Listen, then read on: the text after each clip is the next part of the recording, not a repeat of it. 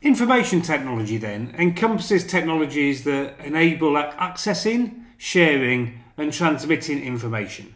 Now, we all know about the internet. That's the global public network that connects computers worldwide, and organizations use it to get information from sources such as competitors' websites, online newspapers, customer databases, that sort of thing.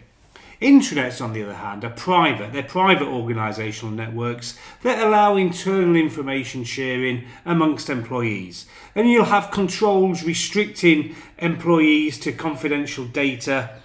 But you can also facilitate remote collaboration, so remote employees, using document sharing portals like uh, Dropbox and things like that.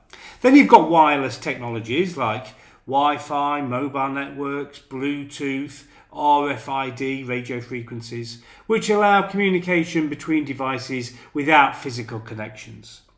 So Wi-Fi helps you connect to the to the internet. Mobile networks enable you to transfer data over distances.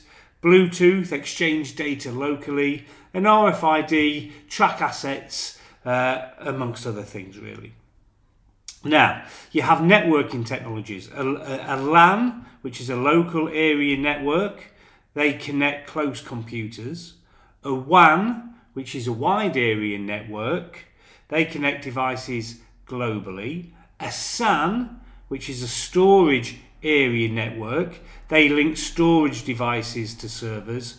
And VPNs, virtual private networks, they enable private network access over public networks.